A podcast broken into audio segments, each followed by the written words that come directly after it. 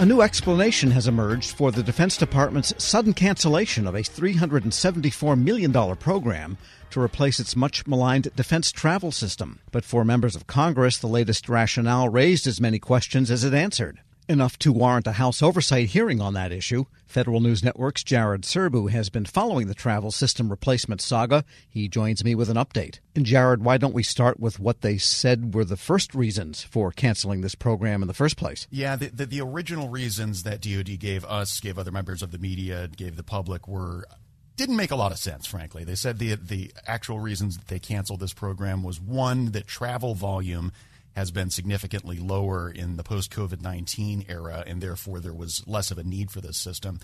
That's a little hard to swallow because what we do know about DoD's actual travel outlays in the post pandemic era really is only 2022 data, but 2022 was the highest level of travel spending that DoD has had in about a decade with $8.4 billion.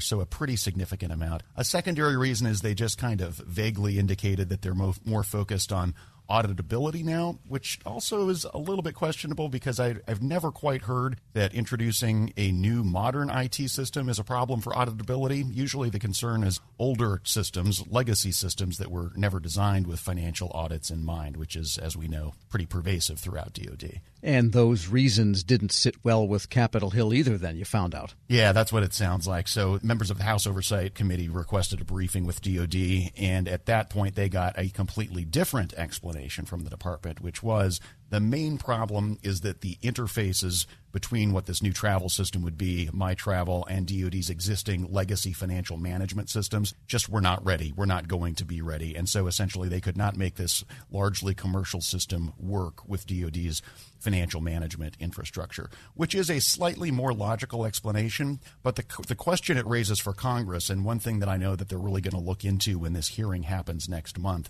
is going to be okay, guys, you've had more than five years to work on this and, and start thinking through how all of that interfacing is going to come to pass.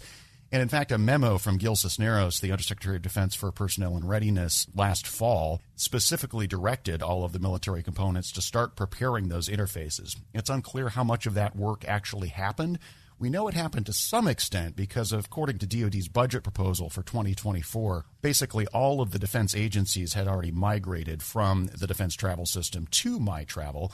And that same budget proposal indicated military services would migrate by the end of this year. That's another reason this this change seemed so abrupt because in that same memo I mentioned from Gil Cisneros last fall, he also directed all of the military services and defense agencies to migrate to this new system by this summer. It was, in effect, mandatory up until another memo in May, which basically said, never mind, we're canceling the entire system. So, as I said, very abrupt and very unexplained at the time. We have a slightly more plausible explanation now, but as I said, Congress is not completely satisfied with what they've heard so far. Well, that raises a couple of questions. One, you would think that the interfaces to the financial system would be the first thing they would work on when they hired a contractor. And then, secondly, those that had already migrated to it, do they have to now yank it out and go back to the old system? That's exactly what they have to do. They've been told to cease um, all new bookings in My Travel by mid July and revert back to Defense Travel System. Again, that would really only affect the defense agencies that have already made the migration, but yes, they will, in fact, have to do that. And to your other question, yeah, we do know that to some extent, SAP Concur and their partners had been working on a lot of this interface and preparatory work as part of the sole source contract that they were issued for originally $374 million in September 2021. A lot of that work involved integrating this commercial product with the rather Byzantine uh, defense travel regulations and DoD's IT infrastructure.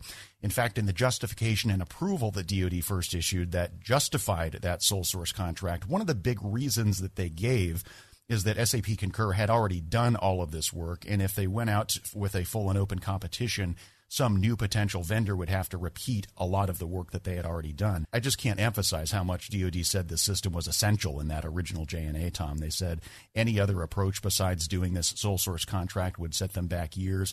They described it in fairly urgent terms, needing to move away from the legacy defense travel system um, because of its inefficiencies, its user unfriendliness. And oh, by the way, we should also point out that a Government Accountability Office report has found that um, even just in the years between 2016 and 2018, DTS alone was responsible for about a billion dollars in improper payments. So, yet another reason that, that you would want to start moving away from this legacy system. But as of now, they are basically back to ground zero after several years of work. And if you look at the the electronic health record that the DoD is well into, and then take DTS, both of them and many other systems that they would modernize have to interact with their legacy financial systems. And that seems to point to the need to get that modernized. That's something they've been working on for many years, also, right? Yeah, that's right. And this feels to me like a case of you know sacrificing a, a, new system at the altar of the legacy systems because they are so ingrained, rather than fixing the problems with the legacy systems, which we know are a huge problem for auditability in the Department of Defense. We know about half of the notices of findings and recommendations that auditors have found throughout the military services and defense agencies are directly related to IT deficiencies in those legacy systems systems. So I think a lot of people would be a little bit disheartened to see that those legacy systems are the reason we can't modernize some other piece of the IT infrastructure. Yeah, so my travel then is going away totally. And how much have they sunk into it of that $347 million project? That is the good news, if there is any good news here. There's been relatively little spent on this so far. About 23 million is what we know about. That was uh, to design the initial prototype and for the first couple years getting it up and running with those initial test users. So this is not a case where DoD has sunk a billion dollars into a project and then had to cancel it. What they have lost is a lot of time here. I think that's the main issue. Um, but, but, but that that twenty three million dollar number may also not be completely inclusive because we don't have any real good documentation of what's been spent on any of that initial interface work. That's just what um, has gone to SAP Concur under this exact contract. And going back to one of your earlier questions, though, you know, comparing this to MHS Genesis, although MHS Genesis certainly had its issues, especially in the early days. One thing that distinguishes my travel and this contracting approach that they took from something like MHS Genesis is it was all negotiated as an other transaction agreement that never went through any kind of FAR based procurement process. And I don't frankly know the extent to which that may have been in play here, but one would think in a more traditional FAR Part 15 or FAR Part 12 contract, you would have more extensive testing and evaluation of the product, and you would know about some of those interface issues a little bit earlier, or you would you would have the traditional processes in place to make sure that kind of thing was good to go before you made a significant investment of investment of money and time. And the real question then beyond that is if you're going with a commercial product that thousands of corporations use, why an OTA in the first place? It could end up giving OTA a bad name. I think part of this was precisely because DoD felt like they could do a lot better by just implementing a commercial solution. And, and, in fact, this was the second attempt at doing something like that. The Defense Digital Service earlier also built its own prototype using a largely commercial approach. And after that experience, I think there just was a sense that you know an OTA process would be the simplest way to go out and just buy something off the shelf and get it prototyped, do do whatever interface work you need to do to again make it work with the pretty different defense travel rules that that have to be in place that are different from what commercial companies use. But yeah, I think speed was also a factor here. There's always been a bit of to try to move away from this defense travel system, which DoD officials have been pointing out for years is just inadequate to the need, and again, responsible for a lot of improper payments. Federal News Network's Jared Serbu, thanks so much. Thank you, Tom. And be sure to check out his story at federalnewsnetwork.com. Hello, and welcome to the Lessons in Leadership podcast. I'm your host, Shane Canfield, CEO of WEPA. Today I'm thrilled to be joined by Dr. David Wilson, President of Morgan State University. David has had a fascinating career and has garnered a long record of accomplishments from more than 30 years of experience in higher education administration. Came to Morgan State in 2010 from the University of Wisconsin, where he was chancellor of both the University of Wisconsin Colleges and the University of Wisconsin Extension. Before that, he held numerous other administrative posts in academia, including vice president for the University of Outreach, associate provost at Auburn University, and um, associate provost of Rutgers. And when we were talking earlier, too, you had just mentioned that you had a um, a wonderful nomination at the American Academy of Arts and Sciences. And David, thank you so much for joining me. Uh, Shane, it is indeed a pleasure uh, to be invited into this conversation with you. It's not in your um, in the short bio here, but I also know you served in some capacity in the Obama administration. Yes, I did. As a matter of fact, As I was leaving the University of Wisconsin, where I oversaw the UW colleges, I accepted the presidency at Morgan. And on my way into the presidency at Morgan in 2010, my name was advanced to President Obama to be considered as a member of his board of advisors on historically black colleges and universities. And so I accepted and served there for eight years during his two terms. Amazing. You've had a fascinating career at numerous universities across the U.S. How did you become passionate about the education field, and what are some of the biggest lessons that you've learned? First of all, I was made aware of a quote by Horace Mann, who was a great 19th century educator who really gave rise to public education in the United States. And he was the first to utter the phrase that education is the great equalizer. And why that resonated with me was because I grew up in abject poverty uh, in rural Alabama, and there was no law in Alabama as I was growing up that required black kids to go to school. Uh, I was kind of shut off from formal education on a consistent basis. I didn't get a chance to go to school full time until I was in the seventh grade. We lived on property there that were owned by um, the white landowners. And so the um, owner of the property, a white woman, would bring down to this little shanty that we lived in. And she would bring Look and Life magazines. My mom, uh, she would make us as children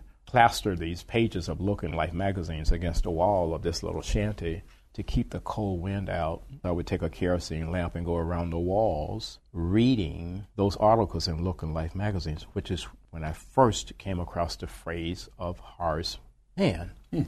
From that point on, I committed myself, you know, to education it's an amazing story. And two things occur to me. One, it's almost incomprehensible that this happened during our lifetime. You know, that to me is uh, almost shocking. It's also truly inspiring that you recognized that you could do more and sought out to do that and were successful at it.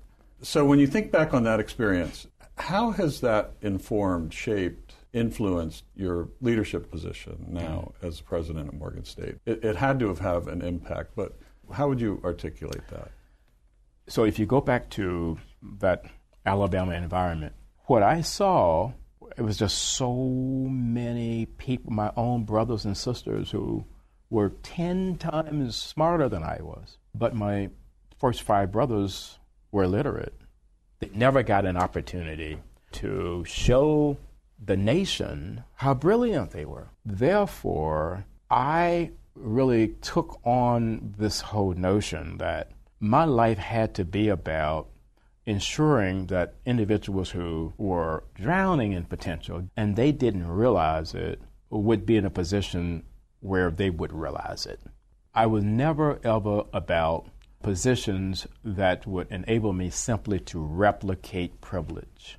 I don't care where you went to school. I don't care what type of family you came from. I think that's where sometimes we kind of get education wrong. Uh, we have institutions that want to define themselves uh, based on how many students they don't admit. I'm about just the opposite, taking individuals who are absolutely stellar and don't realize it and bringing that into existence for them. You've had so many opportunities uh, that you could do other things, perhaps at um, larger organizations. But you're where you want to be on purpose, by design, for the kinds of reasons you just talked about, that it's, it's fulfilling. But can you talk a little bit more about that? There have been so many so called top 50 institutions in the United States that have come aggressively after me. And, you know, I flirted with a couple of them, and I went home to Alabama because these two were very serious. And my family is brutally honest with me, and they keep me grounded. So I flew down and began to talk with them about these institutions that were coming after me. I was thinking they would be impressed. And when I finished, my youngest sister said to me, Now, are you finished? Clearly, we are not understanding why you would even consider leaving Morgan. It just reassured me uh, that I'm living my purpose at Morgan. And it is joyful uh, to be at a place where you want to be. versus being at a place where others think you should be. One question that I always have to ask is there one leader or maybe a couple of leaders that have inspired you, that have, you mentioned Horace Mann. I don't know if, if that fits in this category, but what might be a couple of leaders that you remember that, that inspired you, that gave you purpose, helped shape your life? In 1989, when I was selected as a W.K. Kellogg Fellow, we had to be introduced to leadership that was different in a lot of ways than the leadership that we had been exposed to. In February of 1990, uh, Mr. Nelson Mandela was released. And that's where I wanted to go and meet Mr. Mandela. We had no idea that he would grant an audience, and he did. He granted an wow. audience, and uh, Mr. Walter Sisulu did as well. So here I am, having grown up in Alabama. I harbored some anger toward the society there that kept me from realizing my potential and then kept so many others like me from ever realizing their potential. At the end of a conversation that we had, someone asked Mr. Sisulu, We're leaving this conversation thinking that you harbor no anger towards a society that locked you away for 27 years. Are we leaving with the correct conclusion? He said, I harbored no anger or bitterness toward the society that locked me away for all of those years because I and others like me knew that what we were doing was the right thing. If you commit yourself to doing the right thing, there should never ever be any space in your heart for anger or bitterness.